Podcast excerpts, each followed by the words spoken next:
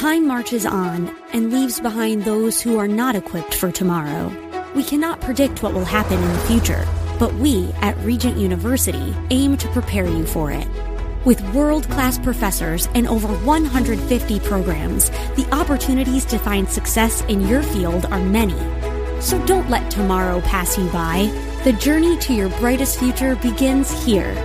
Visit regent.edu slash learn more.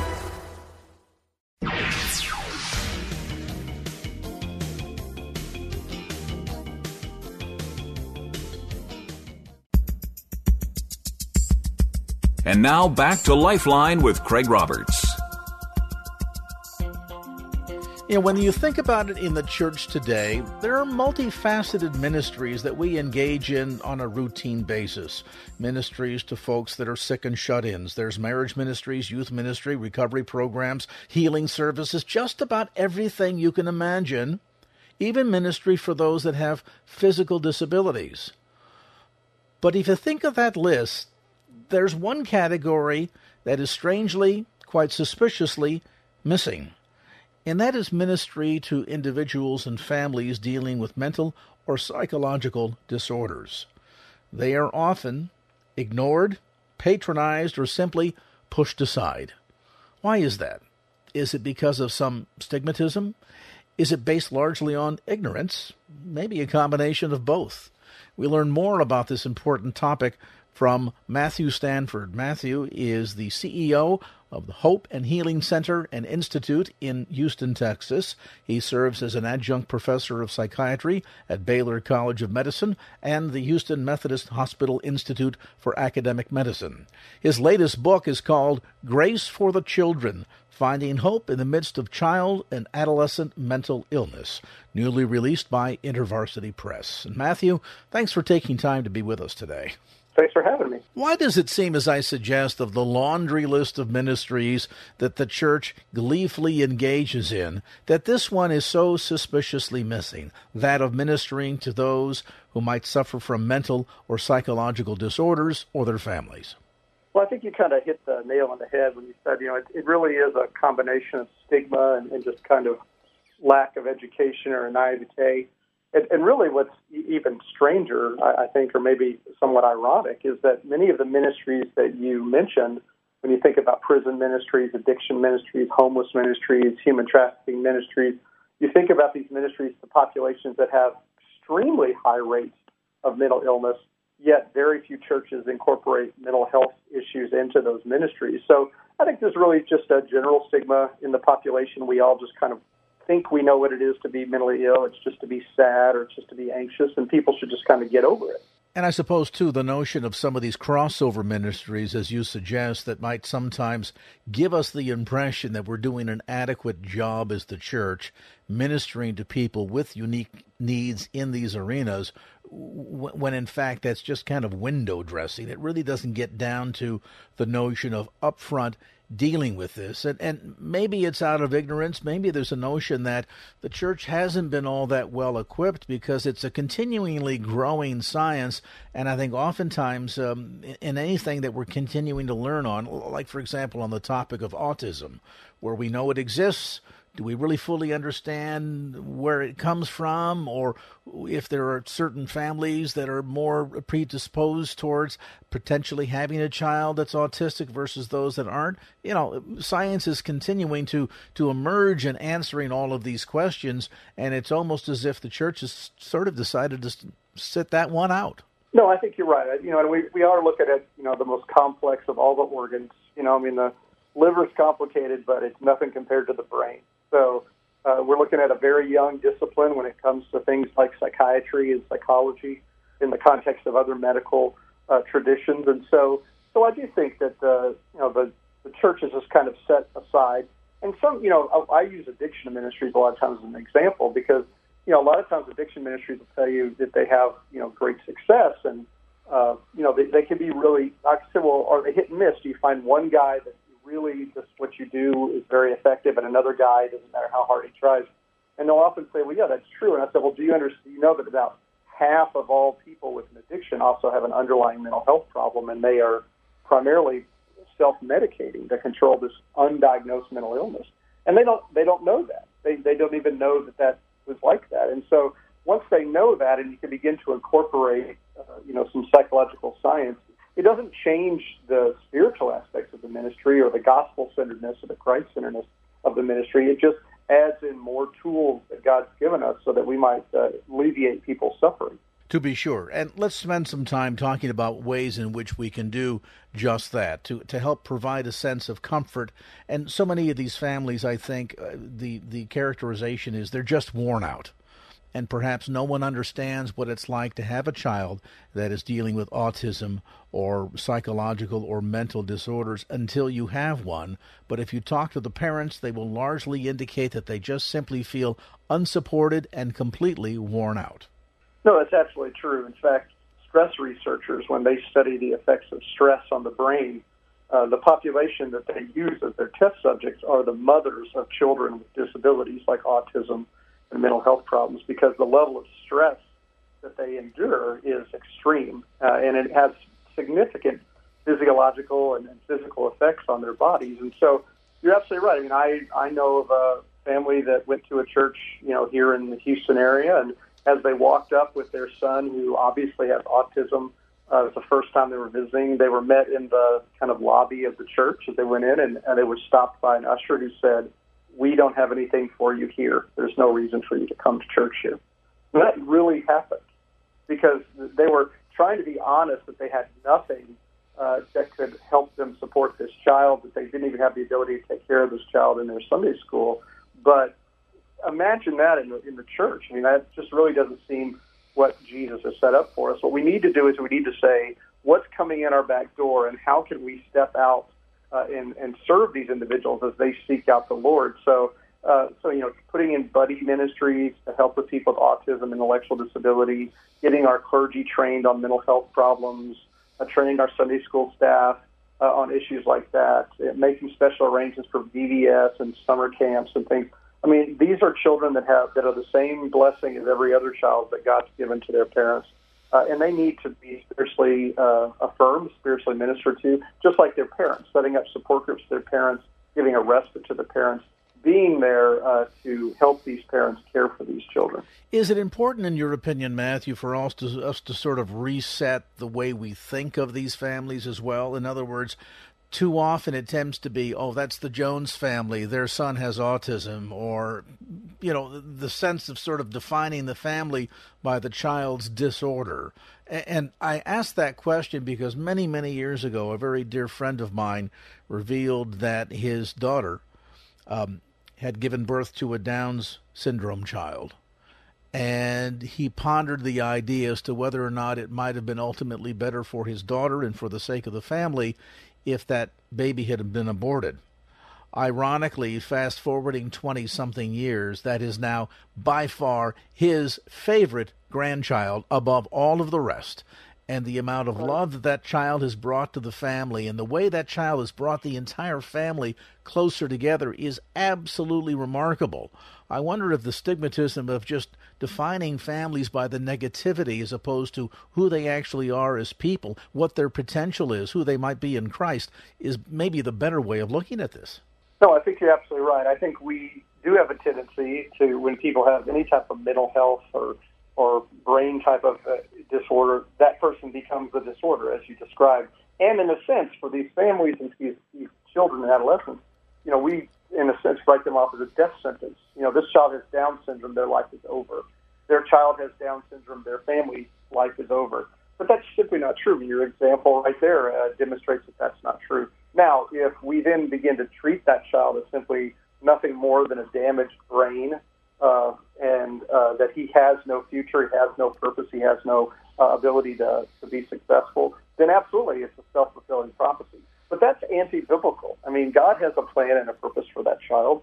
God wasn't asleep when that child was born with Down syndrome, and God is going to be present to provide sustaining grace for that family. And the church is an important and integral part of that. So I really think what we have to do is we have to, as people walk in the back of the church, we have to ask ourselves and we have to ask the Holy Spirit, how can we step into their uh, situation, regardless of what if they have a, a disabled child or not, and help them grow in their relationship to God and help them care for their family? What what can we do? And each individual family is going to be different. If you've just joined us, we're visiting today with Matthew Stanford.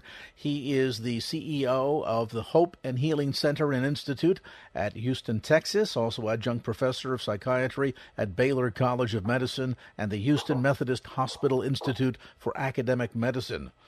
He is a fellow of the Association for Psychological Science and is the author of a number of best selling books, including his latest, Grace for the Children Finding Hope in the Midst of Child and Adolescent Mental Illness, newly released by InterVarsity Press. We'll take this time out, come back to more of our discussion as Lifeline continues.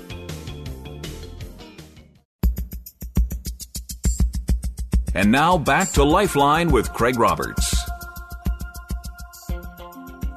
And welcome back to the program. A special visit today with Matthew Stanford. Matthew is an adjunct professor of psychiatry at Baylor College of Medicine and the Houston Methodist Hospital Institute for Academic Medicine. He is the CEO of Hope and Healing Center and Institute in Houston, Texas, the author of a number of best selling books, including his latest, Grace for the Children Finding Hope in the Midst of Child and Adolescent Mental Illness. I know certainly, uh, Matthew, for any family, the, the discovery, the diagnosis of a son or a daughter that has anything from the spectrum of autism to psychological, mental disorders has got to be a punch in the gut. They must feel at a level perhaps that they uh, they must have done something wrong that somehow God is punishing them for all this. And maybe they see as evidence of that the fact that as they've gone to the church trying to find some answers trying to find some help they've largely been either told nothing to see here or sorry we can't help you.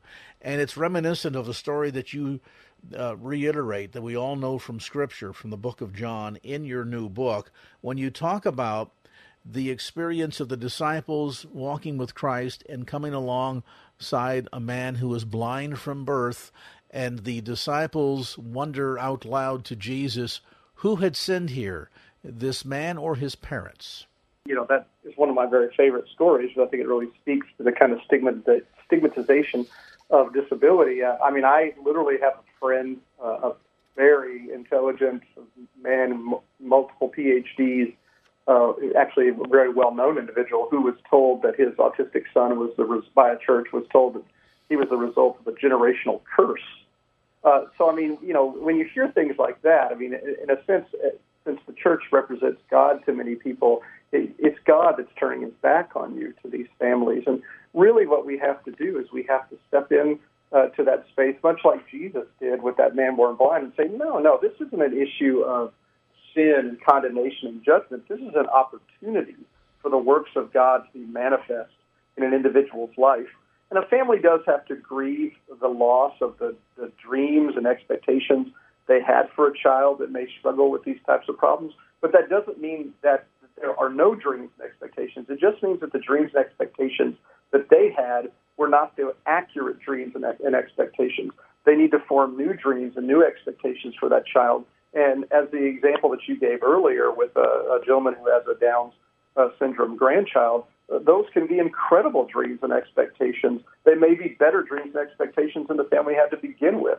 Uh, but it's those unrealistic dreams and expectations that we held to begin with uh, that uh, that cause us uh, to need to grieve, and then allow us to kind of remake a new normal as we move forward. And indeed, uh, these are opportunities for us to grow in faith ourselves and uh, for us to uh, express the love of Christ to these children. There's a startling and stark reality that you disclose in the book that I think ought to cause all of us to give pause to this arena where the church has unfortunately come up so short from a ministry standpoint, and that is inside of Grace for the Children. You talk about the fact that surprisingly, most parents, upon the diagnosis of autism or um, some sort of psychological issue with a child, are more likely to go to a clergy member even before they engage the services of a professional mental health provider or a doctor. Clergy first. And yet we say, nothing to see here, move along. We are really spurning an enormous opportunity, aren't we? Oh, absolutely. It is it is divine opportunity of a lifetime. In fact, I often say that I think mental health is the mission field of the 21st century, people in the in psychological distress, people struggling with these problems, people who have children struggling with these problems, they are more likely to go to a clergy before they go to a physician or a mental health care provider. And that's that's what was information found by the National Institutes of Health and a number of very large studies nationally. Uh, and that's just a known fact. If you go to a mental health care provider and you ask them, who do people go to first when they seek assistance, they will tell you clergy. When you ask clergy, they have no idea that that's true. Uh, in fact, I've had clergy tell me, "Oh, I never have anybody with those problems come to me," and that's not because they, you know, it's because they don't walk in the door and say, "Oh, I think I woke up this morning and have bipolar disorder. Or I think my kid has, you know, depression." They walk in and they say, "I'm not getting along with my child. I lost another job. You know, whatever kind of what you think of as common problems." But the underlying, you know, root of it is a mental health issue. Uh, and really, what we need to do is equip clergy and ministry staff to recognize these problems. We need to put uh, mental health services, supportive services in place within faith communities, uh, and we need to connect faith communities to professional mental health care because you know churches are the front door to the mental health care system, and if we can open that door, we can absolutely transform society. What are some of the first steps that churches that begin to awaken to the reality of this area of ministry, the tremendous opportunity that it poses? in terms of learning first steps. This is such uncharted territory, and I think people tend to be a little bit off put. They're nervous. They don't know how to behave. They don't know how to engage. Is there a resource? Is there some place where you can send churches to they can learn how to go about developing better and more effective ministry to families and individuals um, that have a child that is struggling with mental illness or autism? Yeah, absolutely. We actually developed a website uh, and have an entire training program uh, for churches uh, from very low level general training that helps people recognize uh, mental health problems, how to make referrals, how to relate to families and individuals, all the way up to a very intensive uh, mental health coach training. So if they go to mentalhealthgateway.org, that's mentalhealthgateway.org, uh, they will find a whole set of resources there, lots of videos, lots of online training, curricula for support groups, uh, databases to help families get to uh, care. Uh, and so there's a lot of resources there for pastors, ministry staff, uh, and individuals themselves that are struggling with mental health problems or their family members. That's a great resource. And of course, um, your book can be a wonderful starting point. And I would imagine to some degree, people that are sensitive to this topic, maybe because there's someone in their family, um, and so they're aware of some of the challenges that families face in being able to locate resources. Uh, maybe a good place to start is to get a copy of your book, Grace for the Children, kind of learn more about this, and then maybe sort of take on the mantle to be the one that goes to pastor and says, Pastor, I think I'd like to help the church start a ministry to these families. What do you think? Yeah, we've found that uh, exactly as you described, uh, in churches that have brought these things online and done this really well and successful, it usually starts with an individual who has lived experience. They either themselves had struggled with a mental health problem or they had a family member that they walked through with it, and now they want to pass that information and knowledge and ministry on to someone else. And so, a passionate individual with some lived experience uh, can make a huge difference in a church. Uh, and it really gives the pastor uh, an opportunity to have a point person. Because again, we don't want to, this is a congregational ministry. We don't want this just to be kind of the hired gun. You know, we're going to say, oh, Pastor, you need to start seeing people with mental health problems.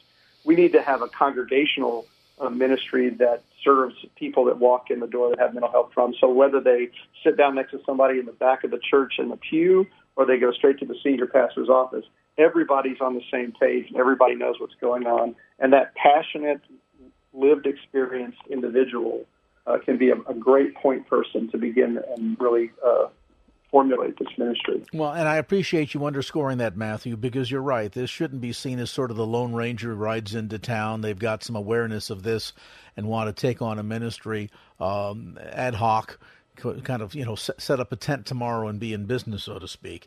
Uh, this is something that can, and I think most naturally should, involve the entire church. And there might be some that put up some resistance and say, "Well, this could be disruptive. What what if somebody uh, acts out? What what if in the middle of the sermon an individual with autism wants to ask the pastor a question, and we feel as if we've sort of disrupted the routine? But maybe that's a good thing. Maybe in some ways this can teach the church." To to be more passionate and compassionate and and recognize the broad spectrum of people all for whom Christ died all for whom need to hear the good news of the gospel message and all for whom need to be loved. Absolutely. I mean i, I often say you know people are important to god not ceremonies. And you know if somebody disrupts your ceremony because they make noise or uh, whatever uh, and again, we're not talking about someone being aggressive or, or anything like that. We're just talking about someone who maybe isn't following along with this very rigid tradition that we have Sunday mornings. Uh, that that's a wonderful opportunity. That's a wonderful time. I mean, my the church that I actually attend uh, here in the Houston area. I mean, one of the, in my opinion, one of the best ministries they have is there's a there is a, um, uh, a place called Hope Village that's near us. That uh, men and women that have intellectual disabilities they live there uh, when they're not able to be cared for by their families, and so all of them are adults, and and they come to church at our church. A, a whole busload of them comes every uh, Sunday morning, uh, and they all sit, uh, you know, in the service on these two rows, and, and they have varying levels of intellectual functioning, uh, and sometimes they do yell out, and uh, you know, and, and it's you know, it's a you know, that's what it is to be human. We're, we're all on a continuum. It's not an us and them kind of thing. Uh, and, you know, I'm called to care for those individuals, and those individuals are called uh, to offer assistance and care to me. And uh, that's what the church is. Uh, it's not a ceremony on Sunday morning. And, uh, you know, I think a lot of times we get caught up in that kind of rigid, uh, you know, kind of structure that we have, and we kind of forget the people. Point well taken. The book again is called Grace for the Children Finding Hope in the Midst of Child and Adolescent Mental Illness. Newly released by InterVarsity Press. You'll find it at Christian bookstores across the Bay Area, as well as through Amazon.com. More information about Matthew's ministry online at hopeandhealingcenter.org. That's hopeandhealingcenter.org. Matthew, we appreciate you taking some time today to sort of pull back the proverbial curtain and shed some light on this very important ministry opportunity. I appreciate you having me.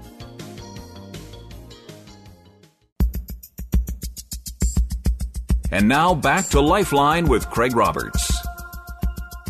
You know, you look at the headline news of the last, my goodness, six, eight months or so, and it just seems like no matter where you turn, we're seeing incidences of racial unrest, massacres in churches, economic imbalance, social strife, on and on the list goes.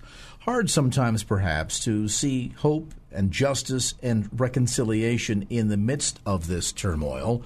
A lot of people, I think, have concluded that we're, if not in, we're certainly rapidly heading toward the end days. And meanwhile, we wonder, well, what does that mean for us from a faith perspective? How can we better find places in which not only God is working to bring about healing and restoration, but most importantly, feel as if the work, the job that we do, is significant toward that end? Warren Smith joins us now, Vice President of World News Group, and perhaps you are a subscriber to his wildly popular World magazine. He's authored more than 10 best selling books, including the most recent, Restoring All Things God's Audacious Plan to Change the World Through Everyday People. And Warren, great to have you on the program. Great, great to be on with you. Thank you so much. It is hard sometimes not to be discouraged, and just as we sort of uh, reach the point that we seemingly have processed the significance of yet another major negative news event, uh, sure as the sun will rise tomorrow, here comes one more, and I think for a lot of people, not only do you kind of get a sense that your, your your, hope meter is, is wearing out in all of this, but that you're you're wondering, well, where exactly is God in all of this, and and is there any hope in which I can play some kind of small role in engaging in some kind of significant, important change in our society today? Well, you're exactly right, Craig. And you know, it, it, you don't have to look any farther than the headlines. That's exactly right to see um, bad news. I mean, the Supreme Court rulings have been really discouraging to a lot of Christians. Uh, we see ISIS uh, just murdering Christians all over the Middle East. I mean, you're you're right. I mean, there's plenty of reason uh, to um, to say uh, that we live in serious times. But uh, we, uh, as Christians, are not allowed to despair. Despair is a sin. Uh, despair means we've given up hope. And of course, Christians of all people should be people of hope. Uh, faith, hope, and love, Jesus, or, or uh, uh, the Bible says, not Jesus per se, but the Bible says, or the, the three chief Christian virtues.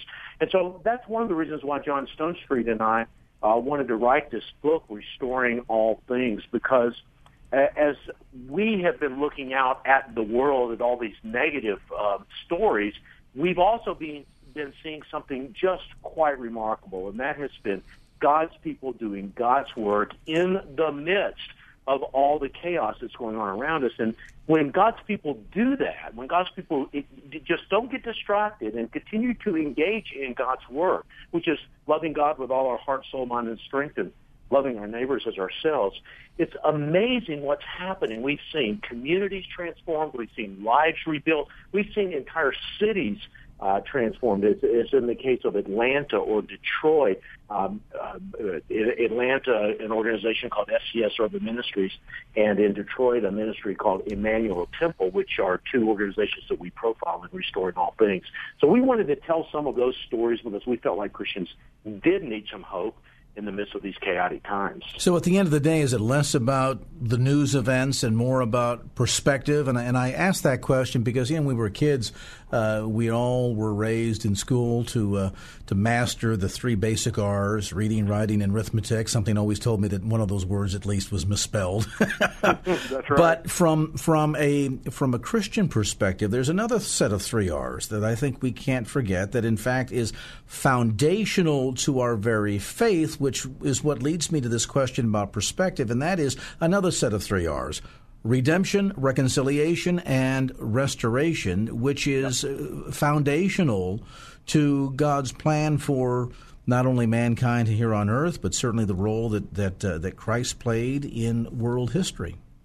Well, that, that's exactly right. You know, in fact, I'm glad you brought up those three R's because there are, in fact, many more than those three R's in Scripture. We, in fact, we begin near the beginning of the book. We talk about the rewords of Scripture, and you've mentioned three of them uh, there. Uh, too often, however, Christians focus on another set of R's, which are words like rebuke and resist and uh, engage in those activities that um, are trying to hold back the tide of chaos. Whereas uh, I think if we focus more on the three R's that you mentioned, R's like reconciliation and restoration and redemption, uh, we we become people who um, not only are actively engaged in the work that God is calling us to do, this this activity of of restoring all things to Himself, but we are also presenting a witness to the world that I think they will find compelling. You know, it's it's one thing um, to say that Jesus saves and Jesus uh, transforms and Jesus redeems. But if our lives don't show that, Craig, it's that argument is not convincing. That declaration of the gospel, however true, is not convincing. But whenever we are actively engaged in the process of reconciliation, not only are we declaring the gospel, but we are demonstrating the gospel in our lives. And I think that's a much more convincing proclamation of the gospel. Well, in many respects, too, don't we find that message uh, far more impactful in the middle of chaos? And, and I ask that question because, you know, let, us use the example of the lives of any of us. If we pause for a moment and think, you know, if, if you were doing well, you married the perfect wife or husband, you had the perfect job, you had the perfect amount of money in the bank, you have perfect health, uh, all of it a lot of people could argue, well, you know, for what do I really need God here, at least on earth? I mean, yeah, that fire insurance thing on the other side, yeah, that works out okay. But here in the here and now, I'm doing pretty well.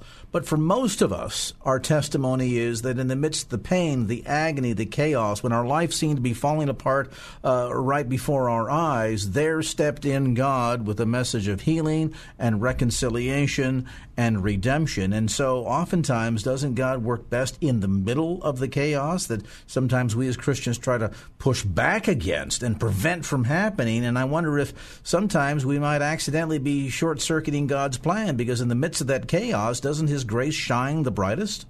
Well, I, all I can say to that, Craig, is amen and well said. Uh, you know, and, and, and throughout history, I think not only in our own individual lives, which you just identified, but throughout history, we have found the Christian church thriving whenever the world around it was in chaos. We tell stories, for example, uh, from the second and third century, whenever the great plagues, um, uh, diseases were just just ravaging cities, and people were running out of the cities uh, into the rural areas just to keep themselves away from danger and disease.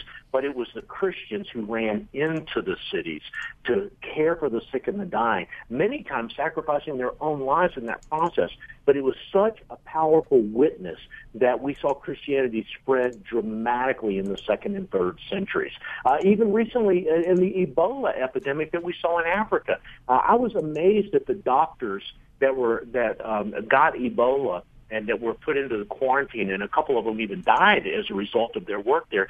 And whenever I found out about their biographies, one doctor after another, one healthcare worker after another, were committed Christians working in that environment because they were motivated by the love of Christ and love for their neighbor. So this has been the story of the Christian church. I think it's a story that we sometimes do tend to forget in our prosperity here in America but uh, it's one that we need to remember. Well, especially since at the core, if we talk about this from the, the viewpoint of it being a message of redemption, it suggests that there needs to be something from which one is being redeemed, does it not? Yep. I mean, yeah, is is the is the message of heaven all that powerful a one? Uh, absence the existence of hell, I, I would I would suggest probably not. Yeah, I think that's right. You know, the great theologian F. F. Bruce Bruce once said that uh, the, an, an, understanding of sin is the beginning of salvation. And, uh, you know, it's important that we do um, understand that we're all sinners in need of a Savior. And it's, it's awful, also easy for us Christians to get a little self-righteous about where we sit uh, versus our neighbor. But you know, our neighbor, Jesus died for our neighbors, even the one, the neighbor that we don't like. you know, just as much as Jesus died for us. So I think that um, you know what you just said there is such a powerful component of this whole uh, understanding of a Christian worldview, which is that we do live in a fallen world, but that God loves us so much that He sent His Son, and when we accept him as Savior and are redeemed from our own sins, we get to participate with him in this process that uh, the New Testament describes as restoring all things uh, to its former glory. Know, I, I, wonder out loud if sometimes maybe this is not a, an example of uh, spiritual laziness, maybe even a little bit of spiritual haughtiness. Um, that sense of reveling in the bunker mentality that, well, everybody's against me, woe is me, look the way that they're attacking me. And so uh, we're doing uh, perhaps a yeoman's job at playing the victim here. Um, and so maybe some people sort of revel in all of that as opposed to saying, look, in the midst of all this turmoil, we got some work to do. And uh, in the midst of this turmoil, God can do some amazing things in terms of extending that message of redemption, reconciliation, and restoration in and through me. We'll talk about that as our conversation continues. Warren Smith, Vice President of World's News Group, publisher of World Magazine, author of more than a dozen best selling books. We're talking about uh, finding God's redemption in the midst of a chaotic world. A brief time out, back with more as Lifeline continues. And now back to Lifeline with Craig Roberts. Warren Smith, our guest today, Vice President of World News Group. He publishes World Magazine. He's the author of more than 10 best selling books, including the most newly released, Restoring All Things God's Audacious Plan to Change the World Through Everyday People. And maybe one of the big operative words in that book title, Warren, is Everyday People. We look, as we intimated at the beginning of our conversation, at the headlines and what's going on in terms of racial unrest, economic imbalance, social strife, all of this taking place. It's it's hard, obviously, uh, and frustrating for a lot of people, and then to maybe overwhelming in the sense that people feel as if, well, you know, they'd like to be involved in being an agent of change and and affecting God's plan for re- uh, redemption, reconciliation, and restoration. But maybe they feel like, well, as overwhelming as all this is, though, isn't my work largely going to be for naught and and, and ultimately insignificant? Well, you know, it's a really great question, and that's why we wanted to tell stories of everyday people, as you said, uh, Craig. You know, uh, John Stonestreet, uh, my co-author, uh, works a lot with Eric Metaxas uh, on the Breakpoint Radio uh, program. Eric has written books, uh, uh, biographies of Dietrich Bonhoeffer and William Wilberforce, who ended the slave trade uh, in Britain in the 19th century. And it's easy to look at these great heroes of history and say, gee, I'm just little old Warren Smith. You know, I'm not uh, Dietrich Bonhoeffer or or um, Eric Metaxas even. Uh, so what can I do? And what we discovered in in our searching around for stories and the stories that we reported in the book uh, were stories of of individuals not doing great things but doing small but really important things that had an impact over time. I'll give you a real quick example, and that is look at the life movement in this country, the pro-life movement in this country. Um, Roe v. Wade happened in 1973. 1.3, 1.4 million abortions in this country per year at the peak back a number of years ago. But what we what has turned the tide? If you today abortions, the number of abortions are going down. The younger generation is more pro-life than its parents. That's what public opinion surveys tell us. How did that happen? And, and a part of the reason it happened was because of the pregnancy care center movement in this country. In thousands of communities all across America, uh, men and women have gotten together just to help other men and women in their local communities. Uh, this, this movement has sprung up spontaneously. It wasn't uh, a top-down movement. There wasn't somebody in Washington D.C. or New York City or wherever saying we we need to go uh, form 2,000 pregnancy care centers all across America. And yet, when we look, you know, 20 or 25 years after that movement started, that's exactly what we what we have. It's it's Christians imitating other Christians doing good work, which has caused the pregnancy care center movement to spread across this country and has created what we like to call this army of compassion that that says to the world, you know, Christians are willing to put their money where their mouth is yes, they they are engaged in pro-life activism. They are maybe engaged even in protests from time to time, but that's not all they do. They are also really caring uh, for men and women in crisis situations every single day in thousands of communities across America. It's made a huge difference in the life uh, issue in this country, and I think that kind of a movement could make a difference with poverty. It could make a difference with marriage.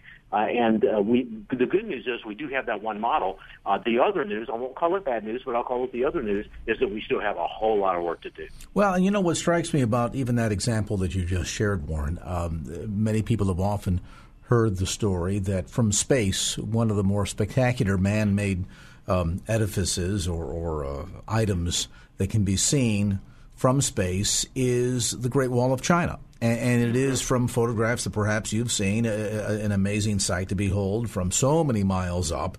And there you can very clearly make out the wall snaking its way uh, through that section of China. What's ironic about this, uh, that is, having seen the wall, been on it, walked on it, uh, it, it is enormous. It is breathtaking. It is an incredible uh, work of, of feat, to be sure. But you know what it's made up of? Individual small bricks.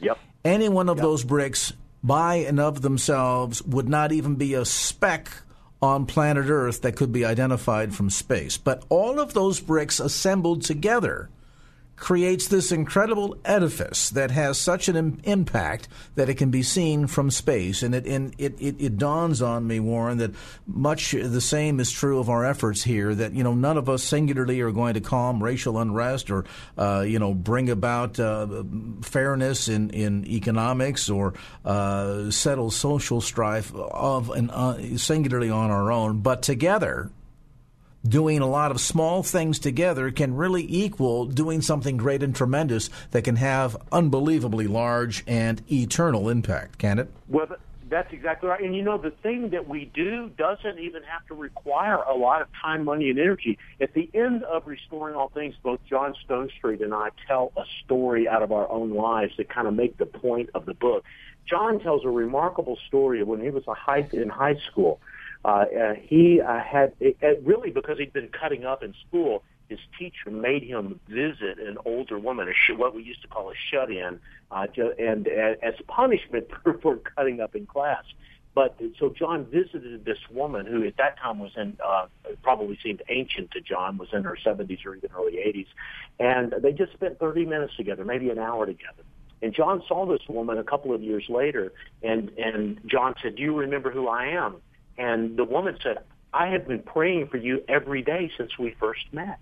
And that just the woman's praying for him and then telling John that she had been doing that, that she cared enough about him to, pray for him every day. John will tell you today that that changed the trajectory of his life.